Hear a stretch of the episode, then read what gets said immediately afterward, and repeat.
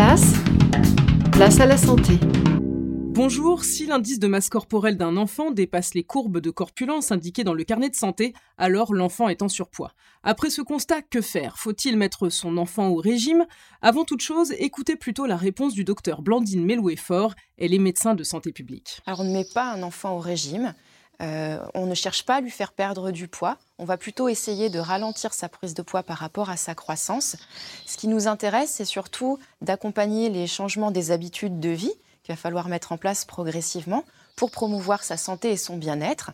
Et ce qui est intéressant, bah, c'est que finalement, ça concerne toute la famille, parce que manger euh, varié, euh, faire une activité physique, bouger, avoir un bon sommeil, bah, c'est bénéfique pour tout le monde. Toutes les chroniques sur le surpoids de l'enfant sont à retrouver sur la chaîne YouTube de Place à la Santé. Si vous le souhaitez, vous pouvez également nous rejoindre sur notre page Facebook.